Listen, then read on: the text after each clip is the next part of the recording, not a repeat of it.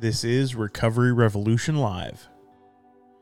The episode you're about to listen to is live and unedited. If you'd like to join us on the live stream, you can find us on Facebook and YouTube. Facebook.com slash Recovery Revolution 100 or search Recovery Revolution Live on YouTube.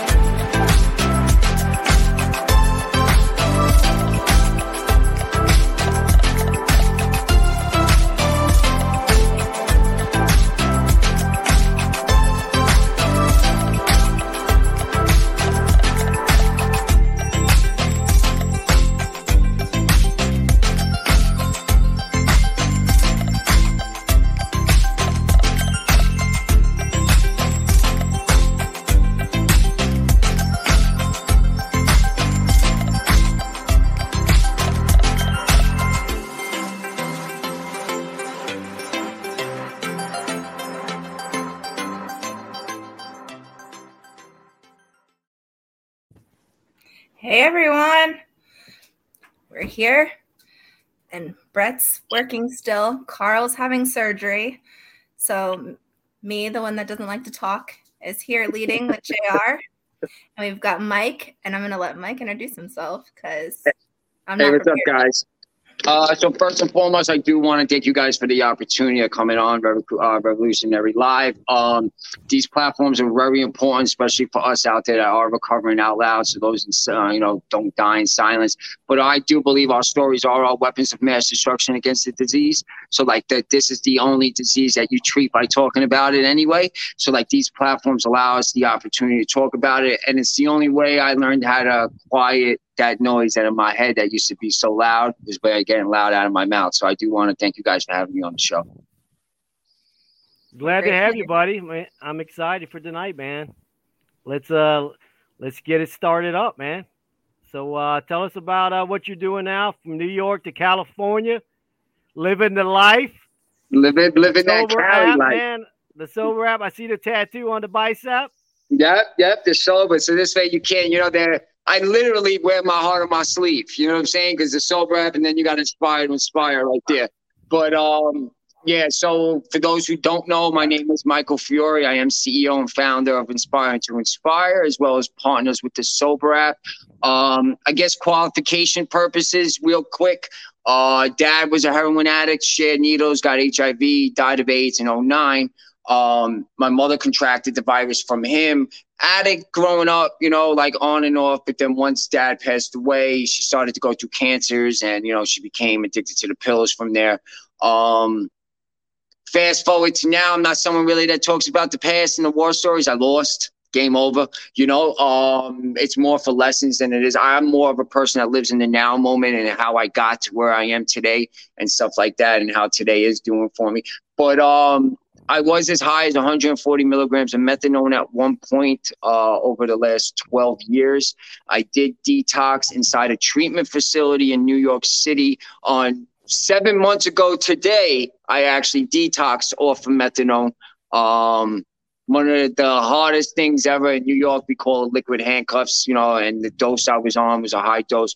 But um, living in treatment this time around because it's not my first rodeo. A lot of things started to change. In order to have something you never had, you had to do things you never done, right? So this time around in treatment, I really didn't uh, go there to make friends. I wasn't sitting at tables with people that were talking about other people because if people are talking about other people to you, just know they're probably talking about you to other people, you know. So um, I didn't engage in conversations that weren't going to be where I want to be in life. I got around people that were doing better than me rather than an active addiction. When I was around people doing worse than me, because it made me feel better about where I wasn't in that moment, you know? So, like they say, you're the average of the five people that are closest to you. So, one thing I didn't do though, um, just like people, I had to change the five feelings, so to say, that were my closest to me. And what that was was complaining and confusion were my best friends. So I, I ended that friendship with them. You know, misery was my motivation. You know what I'm saying? So I learned how to love myself. Love is not a feeling. Love is an action, in my opinion. It's doing things despite how you feel. Um, you know, like uh, ego was my illusion. The only way to kill the ego is to suffer. So I, I sat in my pain. I sat, I sat in things while I was in treatment. And then pride was my, uh, you know, illusion. You know what I'm saying? Like destruction on me because I always thought I could get off this at any time. So while in treatment, um, I started doing research on myself. You know, like when you first meet somebody, you ask them questions, right? So I, I stopped asking why and I started asking how. What I mean is, I stopped asking why is my life so shitty, and I started asking how did my life get so shitty. When I asked that word how, it gave me a blueprint of actions it took to get my life to where it was at that moment. When I would ask myself, why is my life so shitty? Um, the shame, the disappointment, all that kind of stuff would come in, and that's never gonna propel us. You know what I'm saying? Like in treatment, I learned what motivation was, right? For me personally, this is the process it takes to get motivation. This is how I was able to get motivation in my life, right? First, it's self discipline, right? The self discipline and then lead to you having good habits, right? The good habits and then lead to consistency. Your consistency continue doing what it is that your habits are, right? And then after consistency comes progress, right? After progress comes happiness. It's the only thing, in my opinion, that brings sustainable happiness is progress right? No, no, matter how slow it is. If anything, we should want to slow our, our success down because the purpose of time is so we don't do everything at once anyway, right? So, like, if you could slow your success down and not want to get it all in one day, you'll be able to sustain happiness throughout your life. And then after the happiness comes the motivation, my opinion, because I don't know about you guys, but I was never motivated unless I was happy. You know what I'm saying? So like in treatment, I go to University of Google and I go to University of YouTube. You know what I'm saying? Like anything that I don't know, I either YouTube it or I Google it. Like that's what it's, you know, that's what it's there for. So I started Googling how to deal with cravings and I learned about the three D's. You delay, you distract, and then you decide. You know what I'm saying? Like you first you delay yourself five, ten minutes. Don't pick up the drug, put a timer, look at the clock. After that 10 minutes, distract yourself for 10 minutes. Me personally, I'm a big advocate for journaling. You know what I'm saying? Because in life, we have to get subconsciously conscious, right? So, what is your subconscious? Your subconscious is what fuels your actions and your feelings. What's consciousness? Consciousness is just that we're awake and we're around, uh, aware of our surroundings. So, we need to become awake and around of our surroundings that's causing our feelings and our emotions. You know what I'm saying? So, the best way that was for me was journaling because journaling is the only way to get your subconscious to come out to play because our conscious mind is kind of like tunnel vision, it's only focused on what's going on around us. Our subconscious is like our peripheral, right? It's what's going on around us. There's been a lot of things that's been going on around us in our lives that we're not picking up but they're in there. And I'll give you an example. If you ever wrote a journal, you ever write something and reread and be like, yo, that doesn't even sound like me? Because there's stuff that's inside of your head that needs to come out. And the only way it gets to come out is through journaling, but pain Pain is the only way the body can release what it's going through. So also going through this process while living in treatment, um, I learned the appreciation of everything. When I lost my mother on Thanksgiving, I was three weeks drug free. At this moment, I, at that moment, I was already not sleeping for two months. And when I say not sleeping, if you're an addict, you know that withdrawal sleep. You go from the couch to the kitchen to the bed to the bathroom. You're always moving your spot. You don't know if you're sleeping five minutes or five hours. It's never uh a deep sleep. You know, you're waking up with anxiety, even though I still do it today, but it's gotten better. But when I lost my mother on Thanksgiving, you would think that would have took me back to the dark side. But something happened with inside of me. And this is where, for me, your higher power, whatever it needs to be, you need it, right? Spirituality is the only way to have longevity on this on this journey, right? For me, it's God, right? But what is spirituality if you're early in recovery and you're watching this? Because the whole higher power thing for me early in recovery was like miss me with that bullshit. Because the drugs and the drinking was a higher power than me. And I gave my power to that and look how it fucked my life up. But this was my thinking early in recovery because we're not fully surrendering yet, right? So spirituality is your relationship with reality. Like, how are you looking at the things that are going on around you? Right? Are they happening to you or are they happening for you? So now my mother passing God removing her from my life was a blessing. And I say it and people think I'm crazy, but it was a blessing because my mother was dying of AIDS. So the quality of life was that not if one should endure. And I think sometimes with our family members, we don't want to lose them in fear of how it's going to make us feel when we're not thinking about the pain that they might be in at that moment. So when I lost my mother, a lot of my perspective changed because our perspective equals our potential. How you see anything is going to be how you see everything at the end of the day. So my perspective changed from things happening to me to things happening for me because mom was my plan B. You know what I'm saying? I didn't have to pay rent. I got to live with mom. I didn't have money. I could go to mom and get pills or get money from. I I manipulated my mother's love for my father, who was an addict because she understood the disease. I manipulated that love so she could get me what I needed. Mama, go rob somebody. Mama, go get arrested. Like I put her in a real uncomfortable situation. You know, no no place a child should put their mother, and I don't blame her for doing what she did. But the the enabling was on me. It's not on her. Like we need to start taking responsibilities for the actions that we take no more playing victim for choices that we make, right? So removing the plan A, B, now I have to go hard on plan A. When you have a plan B, I don't think we go that hard on plan A because we have a fallback. Like I don't, it's either, it was either I was going to do drugs and die doing that compared to recovery is I'm either going to set out and accomplish my goals and live my dreams or I'm a fucking die trying. That's the difference between because the one thing that they say is you got to change is everything. I don't agree with that. And remember, my recovery kill you and your recovery kill me. But like I don't agree with it because I don't want to change everything. That's too much work for me early in recovery. I don't want the, the only thing we need to change is our perspective, right? The word I can't is a prison we'll always live in. I don't know about you, but everything I said I couldn't do, I didn't do it. You know what I'm saying? The word I won't, I won't even try it. So I don't know about you. Have you ever said I won't to something and actually did it? Probably not, right? So I can is your passport to success. That'll make you go do the things you do. I will uh, be us being able to know that life is all about growth. Like life's a journey. You know what I'm saying? That means that we'll accept when things happen to us because I don't see failure as a real thing in life today. The only way I fail is if I quit.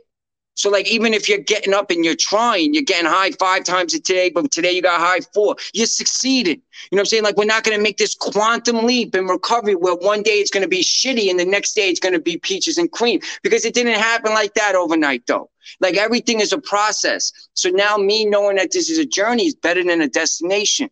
Because when something's a destination like your house, when you get home, what happens? You get comfortable, you get complacent, you're home, you arrived. For me, recovery used to be a destination, a job, a girlfriend, money in my pocket, an apartment, whatever it was. I needed that to give me value because I never seen value with inside myself. I seen value in everything else. So my identity was always attached to things outside of myself. And that's what our addiction wants us to do. Like our addiction knows us better than we know ourselves. That's why I don't even know how we could be cynical to ourselves. We don't even know ourselves good enough to actually be cynical at the end of the day. Right. So my addiction wants me to chase things. Right. It wants me to chase perfection. Perfection is another illusion. Right. Perfection has a set value. And I'll show you why having flaws and having something wrong with you is worth more than being perfect, right? There's a 1922 penny worth a thousand dollars because it has a flaw in it. All right. Make a penny to perfection. How much is that penny worth? A fucking penny. You know what I'm saying? So perfection has a set value. Now, I'm not striving for perfection. Uh, Les Brown, great motivational speaker, one of my idols, right? He says, What does practice make? And everyone says perfection. He says, No, practice makes improvement. You know what I'm saying? And that's what it is. It's every day we want to get a little bit. I'm not in competition. I don't want to be the best motivational speaker in the world. I want to be the best motiv- motivational speaker that I can be. Because if I'm the best, that means I'm in competition with people. If I'm in competition with people, how are people going to be able to help me? You know what I'm saying? They say we always got to outwork the next man. No, you don't. You got to outwork who you were yesterday. That's all you got to do. Be in competition with who you were yesterday. Because trying to outwork the next man or the next woman, in order for you to be the best, that means everyone else has to like fail at what they're trying to succeed on. I want to help people reach their dreams. I don't want to be somebody that's there and you're here. No, I'm never going to be here and you're never, we're always always going to be here. Just like our addiction is always going to be next to us. No matter how much success we have in recovery, it doesn't fall behind. It stays right next to us, nitpicking. If you're having success, it's going to make you think you're not having enough success. You know what I'm saying? Like, I don't take advice from my doubt no more. Like, I, that was like my confidant, doubt. I can't do it. I won't do it. You know what I'm saying? That's a fixed mindset. Like, our addiction is a trickster. That's all it is. It's a magician. Go to the circus and so they saw that box in half. You're not entertained. Why? Because you know there's two people in the box. Therefore, the trick has no more value. How does your addiction trick you? How does your addiction speak to you in your own voice? You know what I'm saying? Like eh, you, we know how to do this, but like JR was saying, connections is the opposite of addiction because it's not what we know, it's who we know. And that goes for everything in life. We know how to do this, but until you get with people that are walking it and living it, where they're trustworthy people, not people we trust, because we can make bad decisions on people, trustworthy people, meaning that their audio matches their video. What they're saying is what they're doing. It's not a Bruce Lee flick where their mouth is moving this and his words coming out a different direction. You know what I'm saying? Like you want to get around people that are doing better than you need three different types of people in your life. You need people that are further down the road than you that could teach you about the struggle. Therefore, you're always learning that life, right?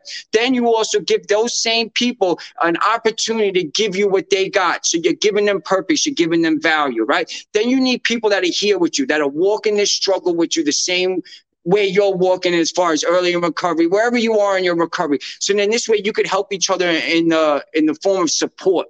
But then you need people that are further down the line than you that you can then give what you got. Because when you give something you've earned to somebody and help their life, you get the appreciation for the journey it took to get there. And then what does that do for you? That gives you value. That gives you. We all wanted value. That's why we did drugs. It gave, it put us in a clique of people that we, we were able to hang out with. You know what I'm saying? The drugs allowed me to build an ego. My biggest perception was my biggest struggle was perception. I didn't have a bad childhood, even though I lived in a home, you know, like my parents weren't at football games, baseball games, graduate, but they were present in the home. You know what I'm saying? Like there was no child abuse. There was Christmases. That I didn't live in a junkie household, so to say, right?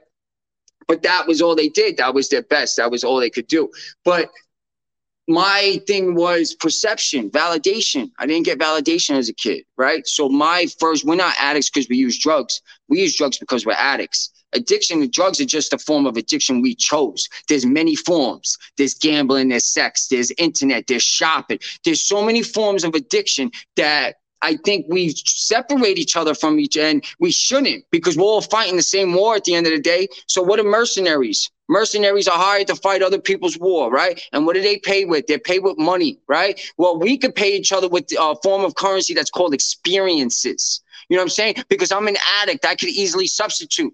I could go from drugs to shopping. I could go from drugs to gambling. I could go from drugs to the internet. But if I have people in my life that been through that hell and that addiction, they'll be able to point out early signs to me. They'll be able to walk me through the process. So, but we don't see the interconnectedness between each other. Why? I don't know. Because our addiction is not racist. It doesn't discriminate. It don't care what sexual orientation you are. Don't care what kids you have. Don't care about your job. Don't give a fuck about you. Wants to take your life so it can't stop there. So it can fuck your family's life up. But yet we don't let people in our lives because they don't look like us, they don't talk like us, when in reality, we're all created to help each other on our journeys. And that's why the name of my company is Inspired to Inspire. We all have something inside of us that could help somebody on their journey. And the more people you help on their journey, they are now inspired to help the person on their next journey and the next journey. And then the people that are out here that God created to help you on your journey will find you. But you don't get things until you give them first. You don't get love until you start giving love. You don't get trust until you start giving trust.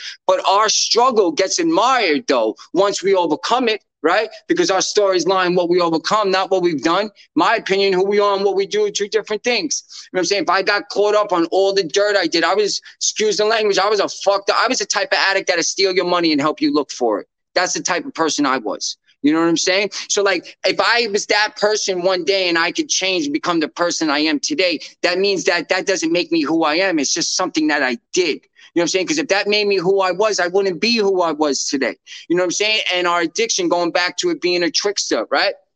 Our addiction takes our best qualities, things that we need in recovery, we've been using in active addiction, right? Transferable skills, they're called, right? Grit. Grit is doing something you don't want to do. We didn't want to run our lives into the ground. We need grit and recovery because we're not always going to want to do recovery, right? Motivation. When I woke up with no money, I got drugs that day and not just a little bit. I got hundreds of dollars worth of drugs that day. We need motivation and recovery, right? Determination. My first drug dealer didn't pick up. I kept calling until I got my drug dealer. We need determination and recovery, right? Critical thinking. I knew whose bags I could skimp. I knew what blocks I couldn't walk down because I owed people money. I was real strategic as an addict. I'd get a job and have another job interview set up two weeks later because I knew I was going to get a paycheck, get high, and not go to work that weekend and get fired. I was real uh, strategic. And then courage. We don't think we have courage. We have hell of courage. What do you think it takes to put a drug in your body knowing it could kill you? What's the definition of courage? Doing something knowing what the end result could be. So we did drugs knowing it could kill us. It takes courage. Our addiction just makes us think that it's not like that. Our addiction needs us. We don't need it. It needs us to pick up. It needs us to use it. It needs us to rob for it. It needs us to steal for it. It needs us to be dishonest for it. And what do you get back in the end? We get back nothing. Uh, not nothing. Let me take that back. I got 20 years of experiences that now I look at as blessings and I'm grateful for because I'm grateful to be an addict today. You know what I'm saying? I get to meet guys like you. I get to, you know what I'm saying? I'm living in California. My addiction was the reason I could never move to California. I've always wanted to live here. But my addiction is also the reason why I got to move out to California because the perspective changed. I stopped looking at everything that holding me back and I find a way to make you uh, move forward. Because think of your brain like uh, a battery on a car, right? What does a battery on a car have? A positive and a negative charge, right? Those two charges have to work together for what? For it to cause electricity. So what? So the car could run. All right. So now use, let's use the analogy for the brain, right? If you have positive thoughts and you make them negative, your brain's going to make you move backward. That's electricity it's going to give your body, right? If you make negative thoughts into positive, that electricity that goes inside your brain will make you move forward. So the at the end of the day, like the only thing that's holding us back is us. Like we're the problem. We're also the solution. Just like the drugs used to be the solution to a problem. Problem is, it should just stop working after a while, right? So if getting high was the answer, then what's the question? You guys got a question that we're getting high could be the answer? No, but I want to break down some of what you said. All right, go ahead. So, so first, sorry, I'm in New York, and once I start no, going, I told no, you, you're fine. Uh, diarrhea in the mouth, dude you're good, but I want to break down. So first, you know, we talk about what's recovery. And I didn't you talk you said not perfection. Yes. You know, I didn't hear you say anything about perf you you're anti-perfection. You talked about progress. You talked about learning from your experiences, trying to be better each day, trying to help another person, trying to help yourself, trying to better you talked about a lot of progress. Mm-hmm. There was no perfection. So when we talk about recovery, you know, I say it all the time. SAMHSA defines recovery as a process. I journey. I define it as sorry, I define it as a mindset and a lifestyle because it has nothing to do with the drugs. how many times I removed the drugs out of my life and my life still was horrible? I was still robbing. I couldn't hold a relationship. I couldn't pay bills. So like the drugs aren't the issue. It, it's the mindset, it's the lifestyle. It's like, for me, it was really just the whole perspective of things, right? And like you said, it's progress. But like, what what's determining your progress, though? You know what I'm saying? Because we can't be the ones determining our own progress because we're never going to be able to be more successful enough to be happy with ourselves. It's just not human nature. We always want more right? We're never satisfied with what. So like for me, the, the the my success is determined on going from failure to failure without losing enthusiasm, like Winston Churchill said, right? Because I have an ego, right? And my ego is a downfall. Success is a trigger for me, right? So I had to find humility and success so I don't get an ego from it because my recovery identity has nothing to do with the amount of days I have clean right? Because that's a dangerous slope for me. Because if I focus on my clean time, I'm gonna come to a day where I don't want to do the work. My ego is gonna start chirping in my ear. Well, you don't got to do the work today. Look at all the clean time you already got, right? And then pride's gonna come in because he's best friends with ego, and pride's gonna come and be like, well, you don't got to do the work today. You could do it tomorrow. Right? So like for me, I'm on day one. Every day I wake up. Every day I wake up, I'm on day one. I'm a beginner. You know what I'm saying? Or I just don't make the same mistakes I made in the past. That's it. That's it. I just focus on the past. I don't change is inevitable, right? So for me, recovery, what is recovery? Recovery is understanding right? We say in prayer, serenity prayer, accept the things we cannot change, right? So the things that we cannot change that are inevitable, how could we make them beneficial, right? So change. Stop trying to change your past and make change build for the future. Sounds sexier that way to me. But if you want to change your past, understand tomorrow, today becomes the past. So you make today better, you start making your past better. You make today better. Tomorrow starts looking more promising. I used to hate what the word tomorrow represented. Another day of pain, suffering. I did drugs so I would sleep. You want to know why? Because my nightmares was better than the life I was living. You know what I'm saying? That's how, that's where my life got to one point. But another one, pain. Pain is inevitable. Stop trying to change pain and use pain for your success, right? Because there's two things that could happen when you encounter pain. You get wounded by it or you get you know wiser by it. The choice is ours, though, right? So if you're going to go through pain, you might as well get paid for it. Why are you getting wounded by it? Become wiser by it because pain is the body's way to grow. If you don't go through pain, you're never going to know what joy is. How would you know what joy is if you didn't experience pain? If it was happiness all the time, it wouldn't be called happiness because we wouldn't have anything to, to, on a scale to show us what the difference was. Like this is not heaven. This we're living on earth, yeah not heaven. We get bits of heaven, right? But it's not meant to be heaven. Like I'm a believer of God, right? That's my higher. I believe he leaves the opportunity of evil in this world because he allows us the opportunity to help each other. We're just not stepping up to the plate and taking that opportunity on know what I'm saying? Like it's not us to say why, not why did you take my mother, God? You know what I'm saying? What can I learn from this experience to make myself better? So what I learned was I don't mourn my mother. I celebrate her. I celebrate her by how I live today. She walks me in my heart now. I speak to her more now than I did when she was alive. She's more present in my thoughts and my life with her not being here. So you want to talk perspective, right? The woman that gave me life and birth pumped life right back into me in death. You know what I'm saying? Like I, I refuse to give my mother's debt to the addiction. It's not getting this. It got everything else. My father, my youth, my college, motherfucker. So I'm not gonna curse. It's not gonna get this. You know what I'm saying? Sorry, I get passionate, but like it's, it's just not. I'm not gonna numb this pain. This is how I get to feel my mother though. When I cry, you know what I'm saying? Another great quote. I'm a quote person. Crying is like teardrops to the eyes so the soul can see a rainbow. Every time I cry, when I think about my mother, I get to see that I can love something in this world at a point where I didn't think I could love anything because I didn't have love inside of me. So therefore, I'm able to look back at a time that I thought I wasn't a loving person and see that I was because I am today, because I love everything I'm able to look back and see today. So, like our addiction at the end of the day, that's all it is. It's a trickster. You know, like if you're fearing something, let me ask you, what do you fear? And I bet you you're going to tell me something that either happened in the past or you think is going to happen in the future. I bet you it's not happening in this moment, though. So fear is an illusion. It's an illusion our addiction makes us create. Like it, it, it just knows how to fuck with our thoughts really well. That's all it is. I I think you're right. You know, my shirt says faith or fear. Yes. Um, uh, but the other thing that I picked up that you said earlier, and you know, like a lot of people that watch know that I'm in business school, and a big thing, you know, businesses think they're in competition with each other. You think like Walmart and Target, like they're in, com- and you know, you said you're not in competition with anyone else. You're in competition with yourself. And like, I don't know if like anyone watches like Simon Sinek and like the oh, leadership stuff.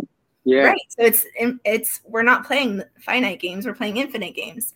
Mm-hmm. Like there's not like a finite thing. We want to be like if you want your business to last, you want your life to be meaningful, you have to play infinite games. You're trying to better yourself. Your competitors make you better. Mm-hmm. So if mm-hmm. you think everyone that you're in competition with is really like helping to make you better and make your business better or your whatever you're trying to do better, then you really don't have competition except for yourself. And so I, like, I, I really liked that you said that because, you know, I believe the same thing. And it, and it's not something like I said I didn't get here overnight. Like I got here because I allowed people to help me. Right? We all have potential, right? But what is potential? Potential means we haven't done nothing yet, though. You know what I'm saying? Like potential put into action becomes talents, becomes passion. You know what I'm saying? But like I had to learn how to relearn how to live life. You know, like they say once you know how to ride a bike, you can't unlearn it. No, like I had to unlearn life and learn how to relearn how to live life. And that happened in treatment. You know what I'm saying? And like from living inside of treatment, like I I was able to accomplish a lot for myself. So now, like I'm in the real world, like, like now it's my oyster because for me, I had to go to treatment. You know what I'm saying? I had to do the detox. I had to do it because I can't do it out on the street. Like stop lying to myself. What happens when we lie to people? They stop believing us, right? What do you think happens when we lie to ourselves? We stop believing ourselves. Uh, you know, like I'll do this on Monday, or I, I, won't get high at work, or I only spend half my paycheck, or I won't get high with my girlfriend. You know what I'm saying? Like we say these things knowing we're lying to ourselves. So when it comes time to tell ourselves, I can, or I will, or I got this, we're not going to believe it. You know what I'm saying? Because self confidence is your reputation with yourself, right? So what's your reputation with yourself? So if you don't have self confidence, then there's something that you you need to start getting around people that are self confident and start asking questions though. You know, like, and you don't have to walk it the way they walk it because I don't I don't do the steps. I know the big books. I read them. I understand them. I know the steps. I, I don't have a sponsor. I don't do the steps. You know what I'm saying? But that's just what works for me. And that's the beautiful thing about recovery. It's what you need to make it. AA and NA is not recovery law. You know what I'm saying? Like they work, they work for millions, but they also don't work for millions you know, and I'm not knocking them. I'm just letting people know like a lot of people don't go to the rooms because if they hear things. And yeah, it's wicked, but you got to understand our addiction is everywhere. Not everyone in them rooms is there for the right reasons.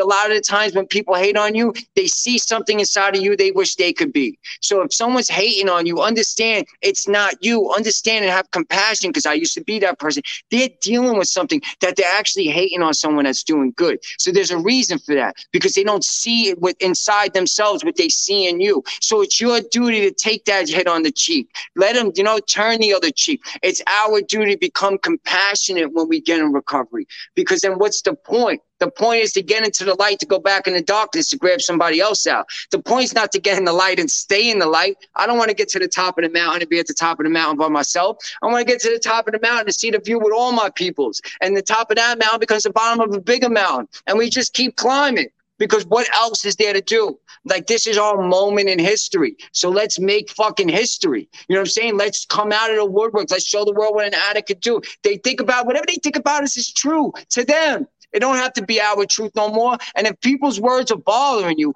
understand it's not the words that are bothering you, it's your reaction to the words that are bothering you. So if someone's saying something negative to you and it's bothering you, maybe it's because you believe what they're saying. Why are you believing what they're saying? And the Bible says, He without sin cast the first stone. Everyone out here is doing everyone out here could be better than what they're doing. I don't care if you're Drake, I don't care if you got millions, I don't care if you're friggin' Bill Gates. Everybody out here could be doing better than what they're doing. And that's the beauty of life. That's the beauty of the future being unwritten. You know what I'm saying? It's not written. You can make it whatever you want it to be. You're the architect of the story. You have and you always will be. You know what I'm saying? Because we didn't use against our will. Not in my opinion. We used because of our will. We took our will back from God. I got this. So me saying I used against my will would discourage me, making me think that I couldn't you I couldn't stop because it was against my will. I didn't have the power to overcome my own will. How do you do that? Right. And then if you don't make recovery a choice, the choice will never present itself. But once you make it a choice, you'll take a chance on recovery. When you take chance on recovery, then you'll get the change that comes from it. Because I, I compare recovery faith to Amazon, right? Amazon, you got to buy the products first, right? You don't get to try the clothing on. You don't get to see if your electronics work. You buy it and then you get the product. If you don't like the product, what you can do, you give it back. All right. Same thing with recovery and faith. You got to buy into it first. Then you get the product. If you don't like the product, the streets and the drugs ain't going nowhere. It'll be there waiting for you. But you'll never know unless you actually try to stop waiting for tomorrow, though. You know what I'm saying? Because whatever you're doing today, you're going to be doing tomorrow. If you're in the bed today, you're going to be in the bed tomorrow. You know what I'm saying? If you're complaining today, you're going to complain tomorrow. What do you think? It's going to change because it's tomorrow? No, no, no. Tomorrow's going to keep repeating itself like Groundhog's Day, unless you make the change right here, right now. And the change could just be the thought just give because that's when the resistance starts, right? When you start succeeding, when you start winning at life, that's when the resistance comes. So once you get the door, your addiction is like, oh shit, no, I, and it's gonna come over time. But let it come over time because we're not built for fucking easy. No, none of us are. None of us addicts. There's nothing wrong with us addicts. If anything, we're the chosen ones. We could survive hell and make it out. You know what I'm saying? We could survive a mental illness and prosper. You know what I'm saying? So we're the ones that need to come and save this world. Dude, I love it, man. I love it. You on a roll tonight. yeah, yeah you're speaking JR's language. Yeah, there's two things that you hear, and I love the uh, the whole. You got to have courage to start and the commitment to follow through. I love that. I love the uh, the chase joy instead of chasing happiness because joy is more spontaneous and you'll hit it more times, and happiness is more event related. I love that part right there, man. Yeah, you're on fire, man. Keep going. So what about the journaling? you didn't say the journaling. You're a big journal person. Oh, yeah, yeah. we talked journaler. about that before. We talked about that. Yeah, we spoke about it. The journaling that we, yeah, we Jr. talked more behind backstage. It's just you know we got the pretty face today, so we're all we're all honored to have that face right there. But happiness, right? Like so, I agree with that. Happiness for me is short lived, right? Joy is what's everlasting right? In my opinion. So happiness, the way I would I was able to describe happiness to myself where I accepted what it was. I'm a beach person in New York and now in Cali, right? So when that wave crashes, that's the most beautiful sound I've ever heard in this world. It's the most therapeutic sound. But when I when I was realizing one day I was watching the waves, I was watching and the, the wave crashed and it was a loud noise. And then what happened? It got silent and the water retracted for what? So another wave could come and make another sound. So that's life. That's happiness. You're gonna get that sound, whoosh, you're going to have happiness, but then understand that that wave, whatever you're going through, is going to have to get quiet and it's going to have to retract in order to build another wave. So that's how life works. You know what I'm saying? You have happiness, everything passes though. This shall pass ain't just for bad shit. I'm sorry to break it to you. This shall pass happens with the good shit too. But it has to because if we didn't have stress, life would be boring though. Like you need stress in order to make yourself do stuff. You know what I'm saying? Like there's a, another, I'm a quote guy, right? So Buddha, I'm gonna paraphrase it because Buddha's way, or you know what I'm saying? That's the dude. But like he said, what is stress, right? It's the it's the gap between reality and expectations. So the, the more the gap, the more the stress. So your reality and your expectations, how big is that gap? Are you expecting things that aren't reality? Because what's going to happen is you're always going to be disappointed, right? So then, then the end of that quote says, accept everything, expect nothing. That right there is like, if that doesn't hit your mind right now, like just imagine accept everything and expect nothing. So if you could learn the appreciation of everything going on around you, like I'm never here and I'm never there. Lately, I've just been like here right? And I think that's what like joy is, right? Like I'm always here, like nothing, you can't get me angry. Angry is a privilege we give people. You don't get that privilege from me no more. You know what I'm saying? You call me a junkie, call me a crackhead, excuse the language, to say something about my dead mother, whatever you want to say, fine, you got that. Because my next thing is going to be like, what are you going through right now, though? You know what I'm saying? Because I'm not naive enough to think that I could change the world, right? But I am confident enough that I could become the change I want to see in this world. I am confident enough by doing that, I change my world. So therefore, the world around me changes. So therefore, in retrospect, I am a world changer. You know what I'm saying? Like it, it's not meant. Changing the world is not meant, in my opinion, to end world hunger. It's not to end homelessness. It's those things are necessary. Those are in place because God's given us the opportunity because He gives us the choice of free will to make that choice to help the next person, or are we going to make that choice and think about self preservation? So stop asking, why is there so much negative stuff in the world? And start asking, how could I help to make it better? You know what I'm saying? Because that's the question He wants us to be asking. He wants us to be helping each other. You know what I'm saying? Like He wants us to help someone else on their journey. And the devil's temptation, in my opinion, is a test from God because he allows it. But when you win that test, you're getting your blessings from the source, though. You know what I'm saying? Like you ask for courage, wisdom, guidance, and strength. He don't snap his finger. He's to put you through tests that's to make you get those things. So let's talk about tests for a second, right? Life is a test, but life is not like a test in school, though. You don't get the lesson and then you get the test.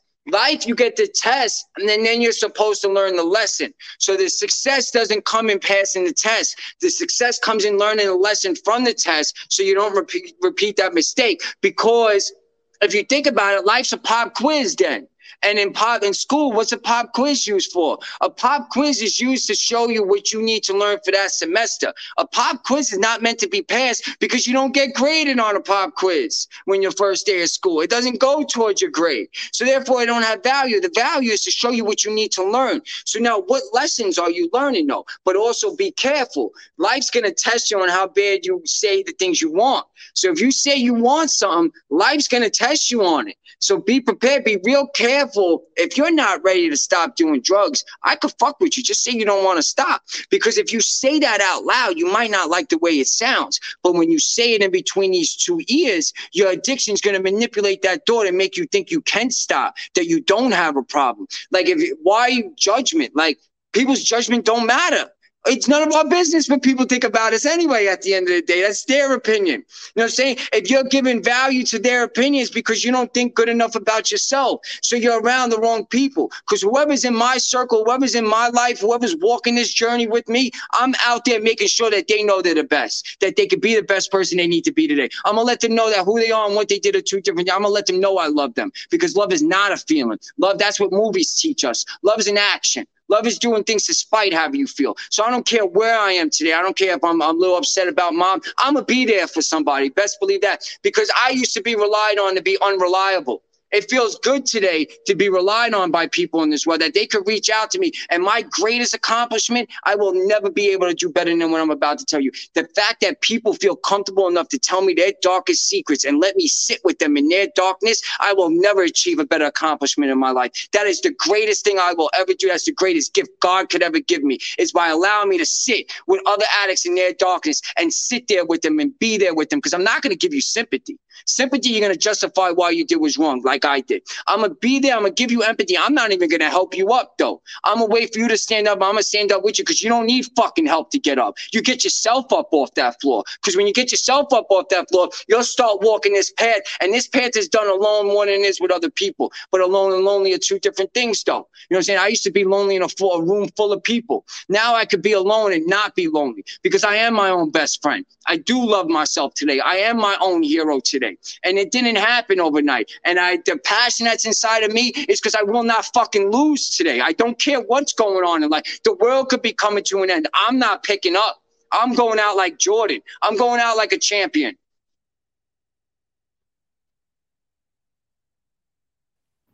Hoorah. Love it, man. Love it, dude. Get your breath now. I, I should have been a rapper. Yeah. I just can't rhyme words, you know, like I just speak. So no questions. You guys can throw some questions. Yeah, I got, a, I got a question for you. I got a question for you. This is for, uh, um, you know, people get all wrapped up in uh, early recovery about, you know, the how, the the who, the what, how they're going to do all this and that. But uh, to me, the main question is the why. What is your why? Why do you want to be in recovery? So for me, my my why as far as not giving up and motivation is my mom. You know what I'm saying? The love she gave me and the unconditional and everything. So that's that part. Another why is I wanted to do more than just exist in this world. I wanted to be alive and I wanted to live. Because in New York City, it's not that bad in Cali. Like The Walking Dead is a reality show in New York City. You know what I'm saying? That's all there is in New York City is zombies. You know what I'm saying? Like, so why? That that for me is always changing. I will never put a cap as far as why I want to be in recovery. I want to be in recovery for everything. You know what I'm saying? I want to be here for the good times, for the bad times, for the happy times, for the sad times, the successful times, because recovery allows us to go through the hard times so we could get to the happy times. Because whenever hard times would occur when I was getting high, I got, I mean, I would get high on top of hardship. So that's why they would last because I had disappointment, I had shame, I had guilt. So let's talk about shame and guilt for a second because I, me, my perspective, right? So I look at things a little differently, right? So shame is how we feel about ourselves, right? We're a piece of shit, we're low lives, whatever, right? Guilt, though, I don't see guilt as a bad thing, though. Guilt means that we have remorse, right? So guilt means that we're looking at something we did and we know we were wrong. So we're accepting it. You know what I'm saying? We're understanding that we made that mistake. So my thing is, if you could have guilt, I can't see how you could have shame though. Because if you're a low life, a degenerate, or a piece of shit, you don't get guilt. You just keep it moving. You just keep fucking over the next person, the next person, the next person with no rapport, nothing. You just keep doing it. So if you have guilt, understand you're not a piece of shit. If you have guilt, you're not a low life. You know what I'm saying? You have remorse. That means that there's a part of your heart that's still working correctly. Because, you know what I'm saying? I made a video on it this morning. Like, our demons, our secrets is an anchor that keeps us at the bottom of the ocean. The only way we can swim to the top is if we get honest about it. So if you can't get honest with a person about it, then start journaling and get honest with yourself. At least get it out on paper and read it out loud. There's something there's an element, an energy. When you say something, it manifests. I don't know why. I don't need even need to know the process. I manifested where I am today. People made fun of me in my program because I said I was going to be where I am today. People made fun of me because of my TikTok videos. People made fun of me because of my Instagram videos. Now I get paid to do TikTok. You know what I'm saying? Like, like so it's not even about looking at them and sticking my middle finger up and, and laughing at them because that's not why I'm doing this. You know what I'm saying? It's not about being like, you know, see, you were wrong about me. It's about me telling me that I was wrong about myself in the past. I can do this. This is about me and me. Like I keep saying it. It's just me and me and me because that's the only person that's going to go this hard for myself is me. If you're relying on other people to help you, I used to do that so I could blame you for what's not going on in my life because I didn't want to do the work myself. You know what I'm saying? Like, so like everything with me is all about honesty. Like, if you're going to judge me on how I fall and not judge me on how I get up, you could kick rocks. You know what I'm saying? Like my loyalty has an expiration date. If you're not sharing the same energy as me, I'm going to have to move on without you. But God doesn't want us turn our back on people. So I'll leave the door open for you. But for you to come back in my life, you got to share the same energy as me. You know what I'm saying? Because I'm I'm real protective of my energy today. I wake up every day fighting for my life. I know what that fight takes. That's why I have so much compassion for his addicts, whether you're using or not using. I know how much work this takes. It's not easy. But then again, we're not like I said, we're not built for easy. So, you know, to to answer the question, my whys are always changing. You know what I'm saying? Because recovery always allows new opportunities to come in your life. So every time a new opportunity, that becomes my next why. You know what I'm saying? And then my next why and my next why. And then it's before you know it, it's like second nature. Like, you know, I, I the word I can't, I, I not on my vocabulary. So my Excellent question. Since you answered that one so well, we'll take it a little bit easier. Anya, are you a sports fan? So that's the mm-hmm. first part of the question. All right. Yes, so I am. New York. Yes. What is your favorite football team? The Jets. Don't make that face.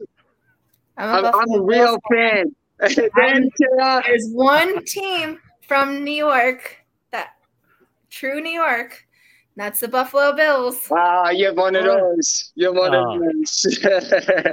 I got to go with the J E T S Jets, Jets, Jets yes, over the yes. Bills. Yeah, I caught a mm-hmm. uh, Jets game while I lived up there. I saw a okay. few Yankee games too. I'm a, I'm actually a Mets fan. Mets fan, yeah. Saw the Mets too. Yeah. Uh, I mean, I enjoyed. I really enjoyed it up there. Then my then the wheels came off on my life. And so that happens. New York's back, a good yeah. place to go to during Christmas time, though. You know, Saks Fifth Avenue, the tree. You know, like if you're gonna go, like I'd rather go a week in December than go in the summer because the humidity is just super wicked. You're not even gonna be able to enjoy yourself.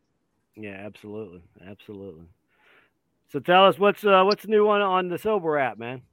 Uh, so the Sober app. So for anyone that doesn't know about the app, uh, I'm partners with the founders. So Danny and Curtis. Uh, you know, go to my Instagram page or whatever. It'll be in the bio. So the Sober app was created uh to bring all the amenities of recovery into one place, right? So how I see the sober app, my passion for the sober app, because what's great about it is that we all have a different passion for the app. We all bring a different aspect to the app, you know what I'm saying? Uh, but we're all one, which is dope, right?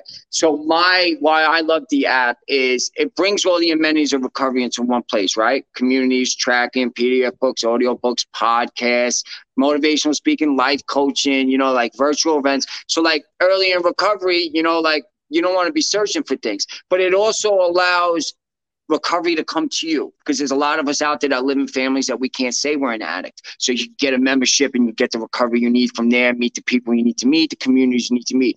Or if you live in a small town in Scotland somewhere and there's no meetings, like the recovery is now being brought to you. Or if you can't afford detox, you can't afford rehab, there's licensed coaches there. You know what I'm saying? Like, so it's, it's a place like if I had to give a, a, pitch, a 10 second pitch, is we'll walk with you, we'll crawl with you, we'll laugh with you, we'll cry with you. We will walk this with you so you don't walk by yourself. Basically, that's what the app is. It's a pretty good pitch. Thank you. you sold me. I have a membership. There you go. I've been paying for it. I haven't tried it yet, though. I probably should do that. You should. You should get on there. There's a lot of cool stuff. They just we just had a virtual uh, vision board event. We got uh, people that are in fitness that do these live virtual events because recovery is more, you know, it's everything. You know, like for me, you don't become the person you were before drugs, right? That's not what recovery does for you. But what recovery does for you, in my opinion, is it allows your mind and your soul to work together so you become wholesome. That's why I don't use the word broken. And hear me out for a second, right? When something's broken, it can never be put whole again, right? Recovery allows us to become wholesome again. So it's not that we need to be fixed. We need healing, though. So, like things like PTSD and trauma and depression and anxiety, you can't fix those things. You need to heal from those things. Like you break a bone, right? When you break your bone, they put it in a cast. Why? So the bone can't move. So it could what? So it could heal. So we sometimes recovery, we have to stop. We have to stop moving and we got to sit through the storm because you can't change the weather with your mind. So, but when you sit through that storm, you come out a different person that went in the storm. But if you don't allow yourself to sit through the storm, you're going to just keep repeating all of it. So, like for me, I don't necessarily say broken. I need healing because that word broken seems like there's a lot of work that needs to be done. You know what I'm saying? I, I played worse semantics for things. I was a manipulator. You know what I'm saying? So I just manipulate my manipulations, if that even makes any kind of sense. So, but like it's, it, it's like positive affirmations at the same day. It's like how are you speaking to yourself? I'm curious. Like when you first wake up, what's the first thing are you saying to yourself? Because whatever you say to yourself, that's your thesis for the day. And you're going to look to prove that thesis right. So if you wake up and you say you hate yourself, you're going to look to prove how much you hate yourself throughout the day. But if you wake up and you say, I love yourself, you're going to wake up and you're going to show and prove to yourself that you love yourself all day long. Like it, it's, it's that simple. We just complicate it because the biggest disease, in my opinion, in this world is overthinking. It's too much information. We got a phone that we could figure anything out so we could second guess ourselves over and over and over again. You know what I'm saying? Like life was a lot simpler in medieval times and things like that because they didn't have so much information. Not saying it was a better time to live or if this is worse. I'm just saying we're dealing with more mental health issues than they did then. You know what I'm saying? Because of the information at hand. So like they're just gonna keep feeding us information. That's why I'm saying go read that book 1984 by George Orwell, and you'll understand. And Homie wrote it in like I think 68 but he's talking about everything that's going on in our lives today. So, like, it, it's like I said, I don't watch television. I'm real mindful of the conversations I have, the music I listen to. You know what I'm saying? Like, whatever you feed in your mind, it will repeat. So, whatever you're feeding this, you know, I'm not saying don't watch your movies and don't watch your shows. All I'm saying is, it's like, what thoughts are you feeding yourself? And the people around you, what thoughts are they feeding you? Because one way or another we're fighters. So don't think you're not a fighter. It's either you're fighting towards your demise or you're fighting towards your destination whatever which way you go depends on your perspective though because you're fighting so you might as well get paid for this shit metaphorically and literally. You know what i'm saying? Like you like it's stop allowing take your demons to heaven rather than making your demons take you to hell. Introduce them to heaven. Because the same things that held me down my demons are the now angels and helping me fly. You know what i'm saying? So it, it's just about releasing them at the end of the day. It's all about talking about them. You know what i'm saying? Like I need to know what you're going through. I want your experiences. I want to know your triggers. I want to know your cravings. I want to know what people you can't stay around. Because the more I learn about this disease, the more I become more prepared. The more prepared I get, the more intelligent I'm at. The more intelligent I am, you know what I'm saying? The more confident I get about myself. So, like, it, it, it's all in correlation with each other. Like, and then you could give me something that I could help the next person. Like, stop being so selfish with your story, though. Like, your story needs to be told. Tell your story. Absolutely, buddy. Absolutely. Okay. Um, my next question is, how do we, as a, I don't know if you want to say nation or or as a community, win this war on addiction? Oof. Yeah, that's a big one. How can we win this war on addiction, right? So, from my experience with treatment facilities, is that we're paychecks. That's it. There, there, there is no, there is no need to help. They'll tell you something like, "Here's the tool." So, if I gave you a hammer and you never used a hammer before, and I tell you to go figure it out yourself, that's just not going to work out too well. So, they're not giving us the proper tools. They're telling us it, but they're not telling us how to learn it, right? So, I had to teach myself in recovery, right? So what I learned is we need self-esteem, you need all these things in recovery. So I stopped making recovery a right or wrong thing. When you make it a right or wrong thing, everything's critiqued. Am I doing this right? Am I doing this wrong? Am I doing so you're never at ease? I made recovery a fall and get up thing. That's all it is. Fall and get up. When you make it fall and get up, it's kind of like Rocky and Rocky Four when he's fighting the Russian, right? He keeps getting knocked down. What does Rocky keep doing? He keeps popping back up. What eventually happens? Drago gets discouraged because he can't knock him out, so he starts to weaken, right? So once you keep getting back up every time you fall, you're weakened the hold your addiction has on you. Because as you're falling, you're gonna fall forward. You're not gonna fall back. You know what I'm saying? And what's falling forward? Falling forward is learning the lesson out of anything that you make a mistake in. The only way to learn a lesson is your passion for it, though. You got to have a passion for recovery. Where does the passion come from? It comes from desperation. Desperation leads to passion.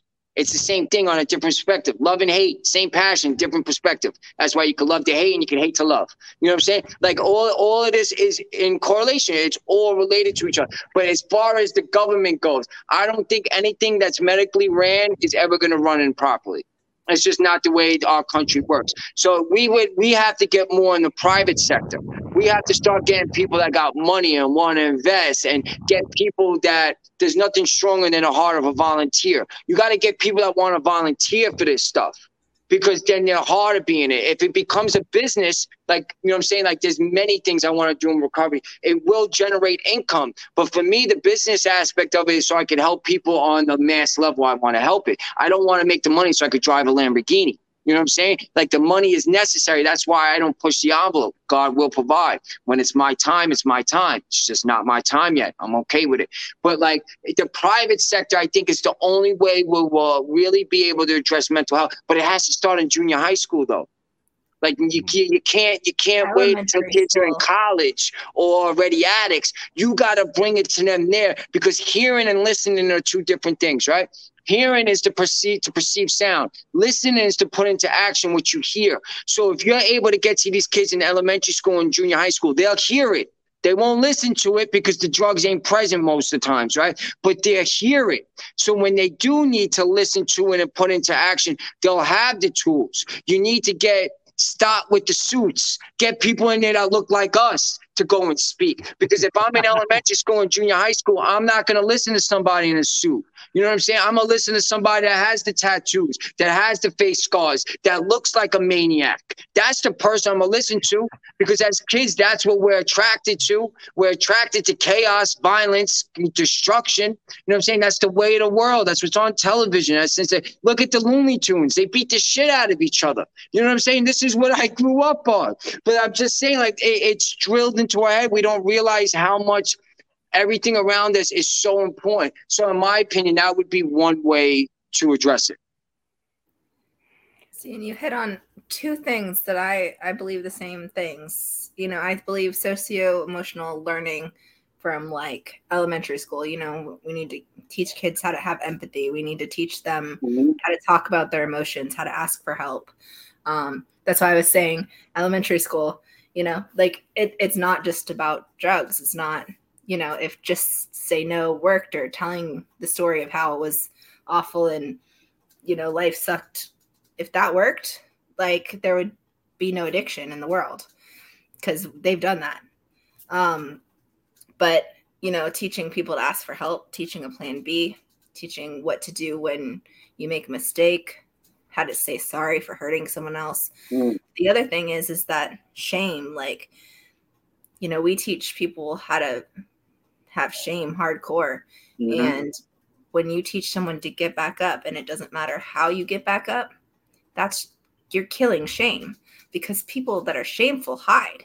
Mhm. And you don't want to get back up when you're ashamed. You don't want to try again when you're ashamed. So every time you get back up, you're fighting shame. And that to me is like huge if we want to ever, you know, make any dent in the amount of overdoses, the, you know, the amount of addiction in the world. It's, we've got to kill shame and we've got to teach people how to care about each other again. and uh, with with just all the money that's involved in drugs and fentanyl, like it, I don't, I don't want to say it can't be done, you know, because I don't put you set limits in life, limits to present themselves, right? So I don't have a limit, but for me, it's just save that one person I can save today.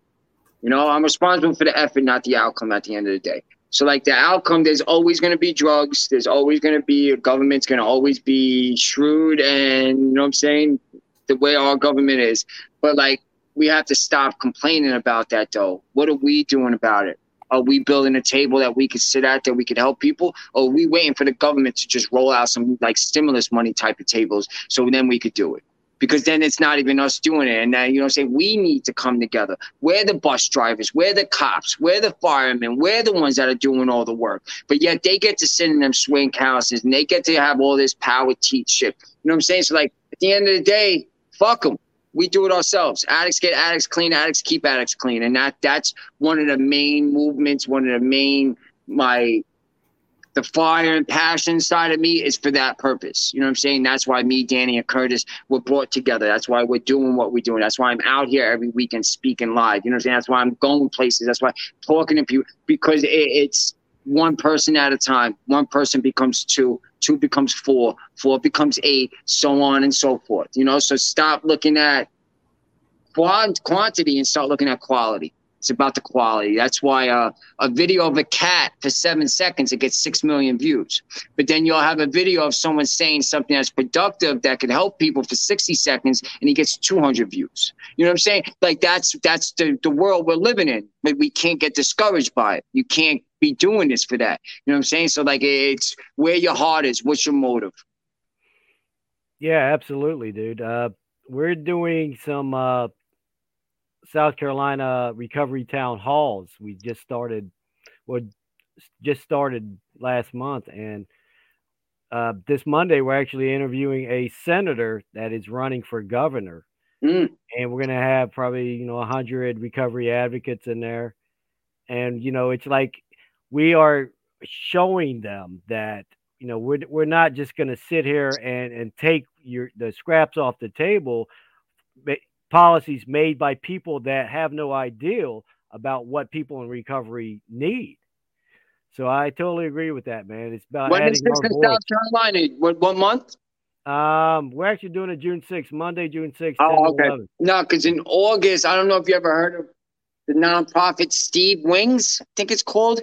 Mm-mm. If they're very small, they're they're trying to open up uh, rehabs because in South Carolina, I heard there's not many, especially for medical insurance. right So they're looking to start getting grants so they can start opening sober living houses and uh, asked me to actually come out there and speak at a few events, but that's not until August. So okay I might meet up with LC. You know LC, right? I've heard that name. Recovery uh, Soul Food. Yeah, yeah, yeah, yeah, yeah, yeah, yeah. Yeah, yeah he, he right. lives he lives out there in South Carolina. Yeah. Oh, does he? Yeah, I believe so. Okay. I posted a song in the chat. I don't know if anyone's heard it. It's it's called Just One by Matt Butler, and it's kind of like what you were saying. In what way? Oh, one person matters. Oh, I got you. Sing, Like sing if, it you, for us. if I can Give us a if I can help this one. Hmm? Sing it. Give us a little. Yeah, yeah. Karaoke, karaoke time. Nope, I don't get paid enough for that. Uh, My volunteer um, hours don't cover that. Sometimes I wonder why why I'm paying y'all. The the paycheck that we reinvest. good answer. So questions? You got any questions? Anybody in the audience got any questions for Michael? I see Chrissy there. Melanie, what was the Joe, hardest what, thing about recovery for you? Mm.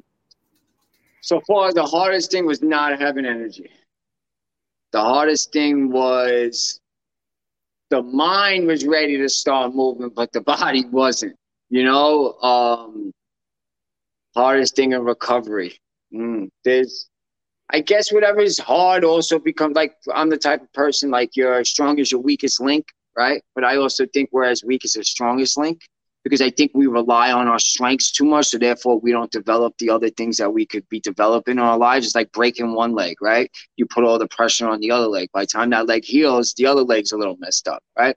So like for me, it was uh finding that kind of a balance where I'm not, I don't lean on one thing too much and learn how to develop all my characteristics. You know what I'm saying? Especially early on in recovery um the personal inventory you know like it's very important to do that you know and it's very important to do that with more than one person especially if somebody actually is a real friend to tell you the truth because that's what a real friend to do a real friend to challenge you a real friend's not going to co-sign your shit a real friend's not going to make you con- uh, condone their shit you know what i'm saying a real friend's not going to condone your shit you know what i'm saying? So like uh it, you got to have for me was trusting people and early in recovery. You know, like trusting that these people really want to help me because all my relationships were transactional in active using. You know, it's like what could I get from you and what could you get from me? You know, like now the relationships is um all have substance now, you know? So like that I guess early on recovery. Now, right now, I don't really I don't have anything that comes across hard because where I'm at, with my perspective is, I my mind automatically turns to the positive aspect of it. Like, what could I learn from it? How could I get better? So, like, it's either I'm going to get better at things that I need to work on, or I'm going to get better at things that I'm already doing well. That's where I'm at in recovery today. Yeah, that reminds me of uh, uh, what's it called? Actually, it's like the uh, well balanced life. Will oh, the eight wellnesses of life. Um, I think it's like a, a circle and has like eight different ones. Yeah, where you got like emotional, physical, yes. spiritual. Yes. I remember filling that out in uh, when I did my treatment back in 2017, and the two areas that I was I had like I was weak as hell in was uh, relationships and my spirituality because you know, I never went to church, you know, and every relationship was was like doomed off the get go.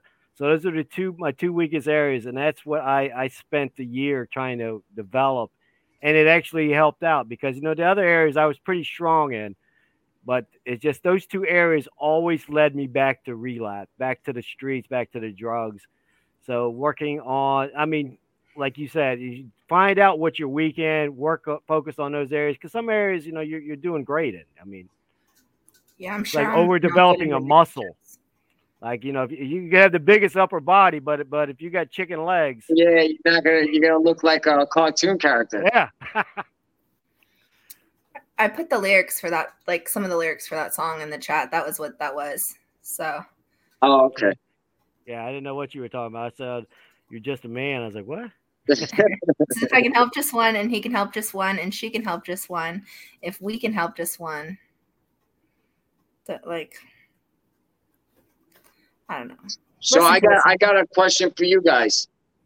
Go for it. So Jr., I guess you could go first. If you could go back in time and meet your younger self, what would you say? Hmm. Or what advice would you give? Or what would that look like? What would that look like? I always thought about that, man. I mean, I don't know if I, if, if I could tell myself to stay in the military you know, don't because as soon as I got out of the military, that's when that's when shit really hit the fan for me. You know, trying to trying to go to college right out of active duty, and I was like, I was so fucking lost, dude.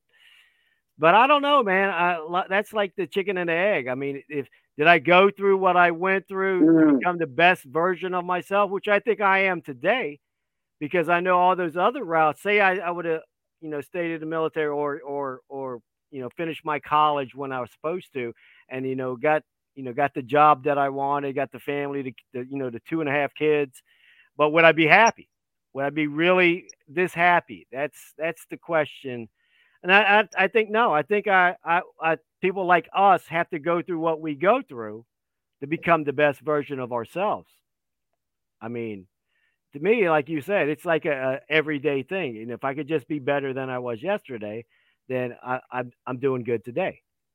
You know, it's not like uh, you know, one shitty day means I have a shitty year.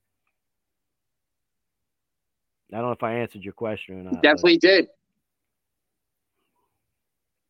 AG? What about you, Ashley? I think I would tell myself you'll make it through. Mm. Just just one step just keep keep going because there was a lot of days that I didn't know that I'd make it to the next day and I wouldn't change a single thing good or bad that got me to today because it I I wouldn't have everything. I wouldn't have the experiences. I wouldn't like I'm grateful for the good and the bad.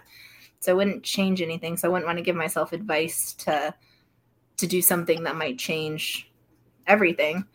But I think I think I would tell myself you will get through it and probably believe in yourself. You are stronger than you think. Great answer. I I'd probably say buy Bitcoin and don't bet against. Yeah, that's, what, that's what I was thinking too, man. I was like, man, I wish I had jumped on that Bitcoin. but uh, no, like I, am with you, Jr. I don't think uh, I don't think I'd say a goddamn thing. I don't even think I think it would ruin everything. You know, like I'm with I'm with you on it. That uh, I'm like you, Ashley. Like I'm grateful for everything I've been through. Like I'm grateful for the pro, and I get it. If you're going through it in the moment, you're no way to be able to be grateful for it. But that that's just how it is. But once you're able to get through what we've gotten through, once you're able to live in hell and walk hands with the devil and be best friends with the devil, and then actually make it out, because a lot of us aren't making it out. A lot of us are dying in hell. You know, like a lot of this world that aren't even addicts couldn't even walk a, a night in our shoes, let alone a full day. You know what I'm saying? And do what we had to do for the drug. And I'm not saying that, you know, first, I always like to thank the taxpaying dollars, the taxpayers in New York, because I would have never been able to go to treatment for free if they didn't pay their taxes. So we're talking about people that never picked up a drug in their life, went to work every day, graduated school, did their life right. Their money put me through treatment to save my life. So I always say thank you for that because I'm grateful for that. And I think we we take it for granted how much people that don't even know us or will ever know us has actually been helping us in our lives and we just think that we've been cursed and god hates us the whole time. You know what i'm saying? So like i always like to say thank you to that. But like yeah uh it all had to happen the way it happened to happen for me to be the best version of myself today like you jr and i'm not i don't say i'm proud of myself. I think pride is what other people feel for us right? Like i'm proud of you. I say i'm honored I'm honored to know this version of myself because in the Bible it says pride before destruction and honor before humility, right? So like I don't have pride for myself. I have honor because that allows me to be humble with the things that are happening in my life. If I if I say I'm proud of myself, I'm gonna be doing a lot of these, and I'm gonna be thinking it's me that's getting my life where it is when it's not. First and foremost, it's always God. You know what I'm saying? And then it's the people He puts in my path to help me you know so like it's it's not me you know people like how you get to say the things you say that God is doing it. It's not me because I don't think about the shit I'm saying. You know, like it's not. You know, like I just start speaking, and then the the cursing comes out, and the passion comes out. Like you could take the New York kid out of New York, you can't take the New York out of the kid. So like I'm working on the cursing because I'm speaking at events with little kids, and I'm wilding out. You know what I'm saying? Like so, like I, I'll get it down. But a lot of the places I go to, like out here in Cali, it's like the recovery mecca of the world, man. You know, like people bring their kids to NA like and let their kids sit there and learn about their disease with them. And you're talking 8 10 12 like that's a beautiful thing. You know what i'm saying? Because like growing up in the rooms you're going to know everything you need to know about it like you were saying you know like how do we educate them? You know that parents are educating their kids that way and i don't have a problem with it. Yeah absolutely. I mean the kids got to going to find out sooner or later. I mean i had a friend he ran uh, dj choices Uh, he he was doing the middle school, high school presentations, and he was telling me that that I would be shocked by the amount of kids that come to him after the event and tell him that what they're going through at home, what they're seeing at home. I mean, and he's like, you know, you want to. The, the guidance counselors were, were amazed at it because you know you know if you're a teacher or a principal and, and this is your school you don't want to believe that that shit's happening Yeah. under, under your watch but that shit's happening I mean, they're getting younger and younger and younger. I mean, we need do need some early education, at least Yep. planting the seed, telling the kids, you know, that you know it's a chance that you know the person to your left or the right of you is is gonna go through some shit. If, if they make it through the shit, Yeah. look to your left, look to your right, look behind you. You might two or three of them might not even be around in two, three years. Yeah. You know, like, and that's just like you said. That's the harsh reality of it. And what what is a beautiful thing is though, at 22, 20, I wasn't thinking about recovery. Are you kidding me? You know what I'm saying? Like I was not. Drugs were still magical back then. Like I'm in a lot of these. You know, I travel. I go to a lot of these NA groups. A lot of these kids in there, 19, 20, 21, and I tell them like, "Yo, you're my idol. Like, like I Yeah. admire you. Like you have no idea. Like this decision you're making, how huge it is for the, your reputation as your character." You know what I'm saying? Because I wasn't doing that. And a lot of them will speak to me and, you know what I'm saying, uh, I guess like an older brother type of thing. And I'm like, you guys are way stronger than I am because it took me to 38 to get this shit right. You know what I'm saying? Like you're in here at 20 something. Like I can learn more from you than I think you can learn from me, to be honest. Absolutely, man. That's what that's why I love when uh, I go to a meeting and you know people get up there and grab that white chip, man. Mhm. That's that's I mean that the strength to do that at that young of an age. I mean, I didn't even know what AA or NA was till I was about 48. So I Yeah. thought I had my great grandmother, my grandfather was an addict, my father was an addict, I'm an addict. So my great grandmother was like my grandmother because my grandmother wasn't in the picture. So when she passed away, I was like maybe 18, 19. Uh, I was very close. Her favorite prayer was the Serenity Prayer. Hmm. I didn't know what the Serenity Prayer meant. You know what I'm saying? I'm 19. I'm not even really into but she got it because of my my grandfather. You know what I'm saying? Because he was an addict, and that's the prayer. So I went and I get this tattoo on me at 19 because it was her favorite prayer. It's on my ribs. I'm on the beach, right? Guy comes up to me. He's like, "Yo, you're in AA?" Like the fuck is AA? He's like, "Yo, the prayer on your ribs. You're an alcoholic." I almost got into a fight with the guy. I'm like, what the fuck you mean I'm an alcoholic? You know, I didn't know what it meant. You know what I'm saying? Yeah. So like when he seen the prayer, because it's rather large, he was like, yeah. And then uh, I remember getting into an argument. with him, like, yo, get the fuck out of you, crackhead. And this was way before I knew anything. Uh, yep. Yeah, I think, you know, like the other thing you talk about the kids, and it's like, it's not just drugs. It's, you know, it comes out in all kinds of different ways.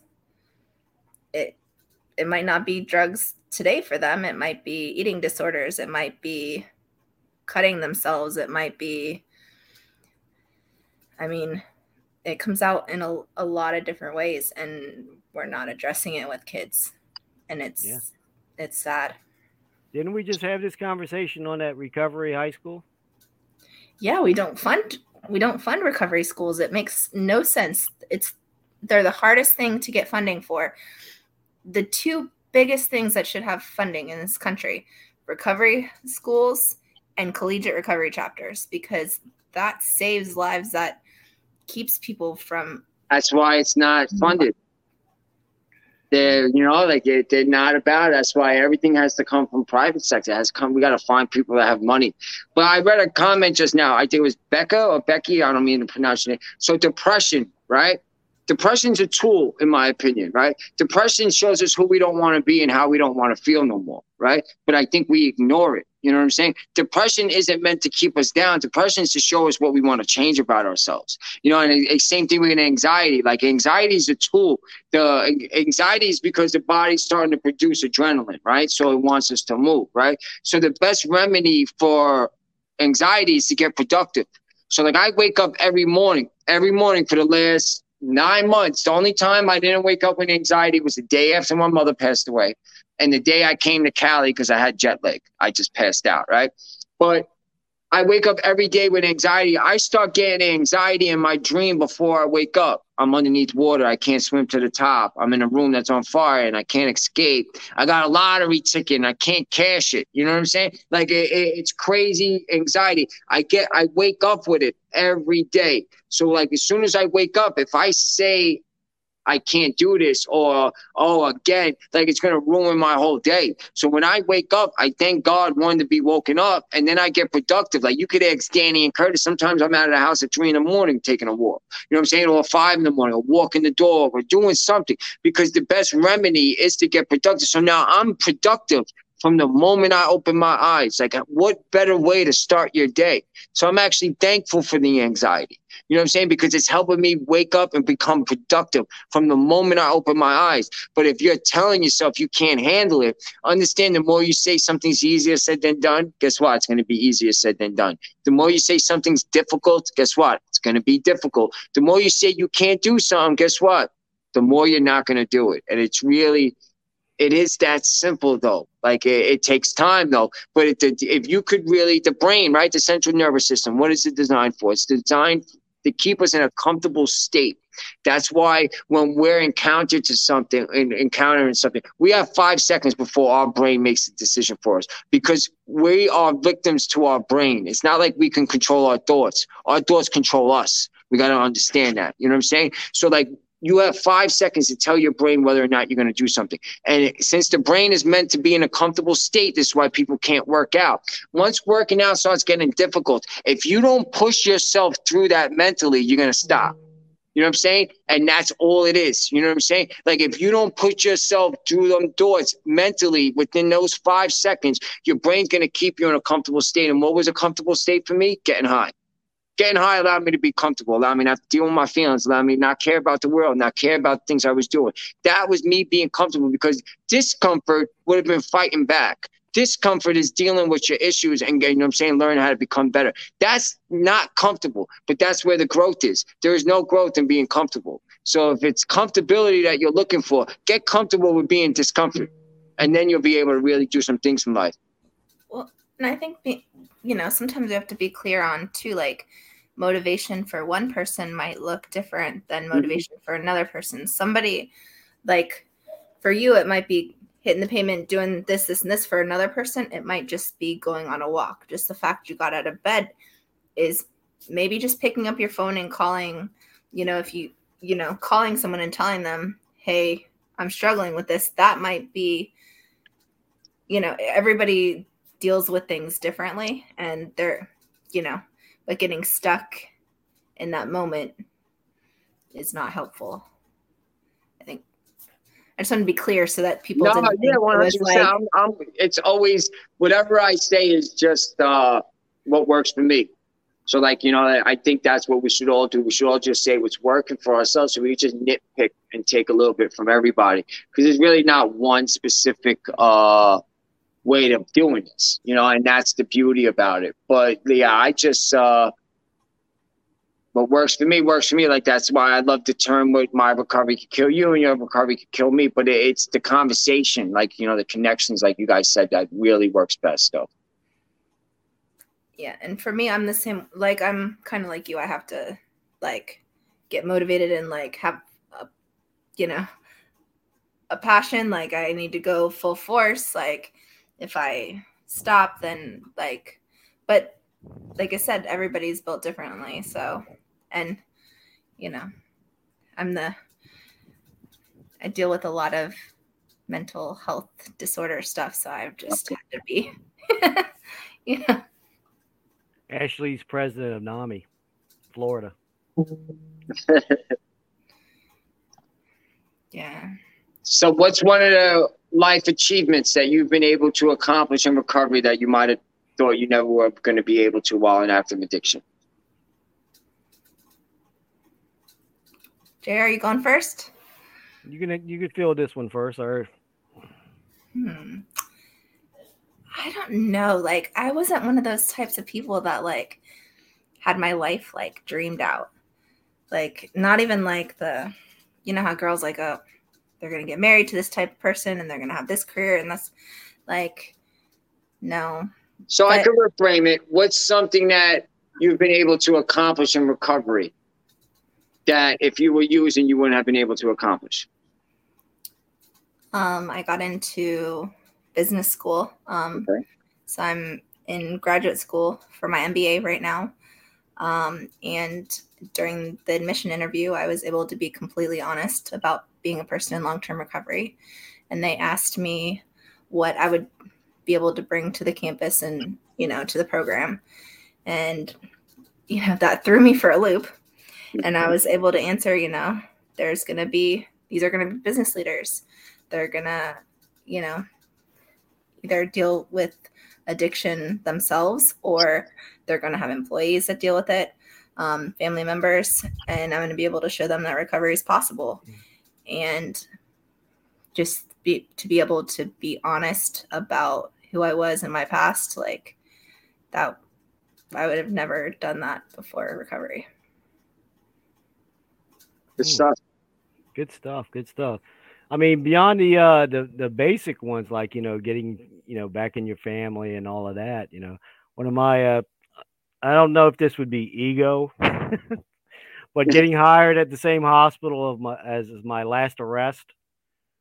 I mean that to me that's uh that's one of the things I I take with me to work every day is like I shouldn't even be here, but here I am a federal employee. I guess So- ego, ego without arrogance is confidence. So I say, I think you're just, you know, you're you're very confident now because you got that job. Yeah, and and you know, I'm great. I am so grateful. I mean, I show up every day, so you know, I, I go to work with a chip on my shoulder. Like, you know, eh, one of my coworkers asked me one time, he goes, "Why are you always so happy?" I was like, "Because I shouldn't be here." Facts. I mean, I mean, I, I, I, I don't didn't have the luxury of the easy way in. I had to take the hard way. And that's and- why you're happy though. Yeah, that's why I, that's why I tell like uh I was identifying when you were talking about pain. I was like, that's what I used in my early recovery to get me out of bed every morning at five o'clock before the sun c- came up to walk to a, the nearest bus stop, which was like a mile away, to take three buses to get the treatment, to get the you know my work therapy.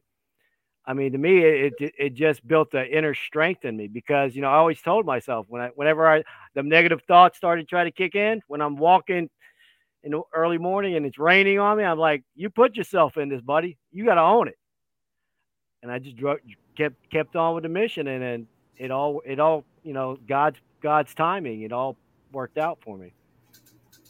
So I read a comment about relapse just now. Um, so my my personal opinion, right? Um, it happened, right? It's over with. Whatever you bring into today after your relapse is your choice. You know what I'm saying? And I say this with compassion because I've been there. I was a chronic relapser.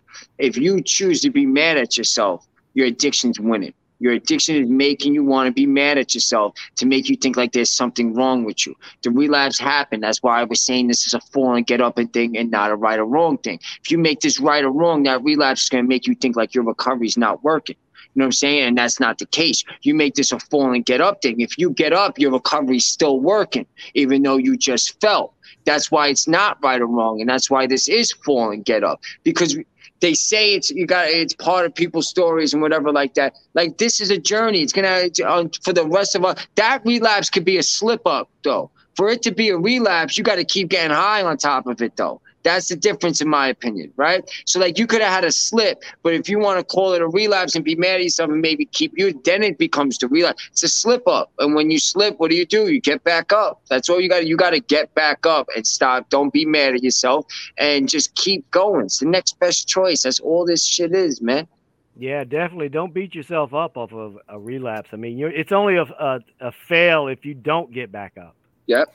I mean, because I'm not a white chip wonder. I mean, I I, I relapse hard. I re, my last relapse was five months and four felonies. So And Robin, I saw the comment that you said you hated yourself, and I've been there. And I can promise you that there's a reason that you're here and you have value and you have the potential to do amazing things. So, whatever happened, use it yeah, use it as be fuel. different tomorrow or right now. Yeah. I think God puts us through certain pain and certain struggles where in the moment we feel like we don't succeed because there's people out there that can't get through that moment alone, but we can.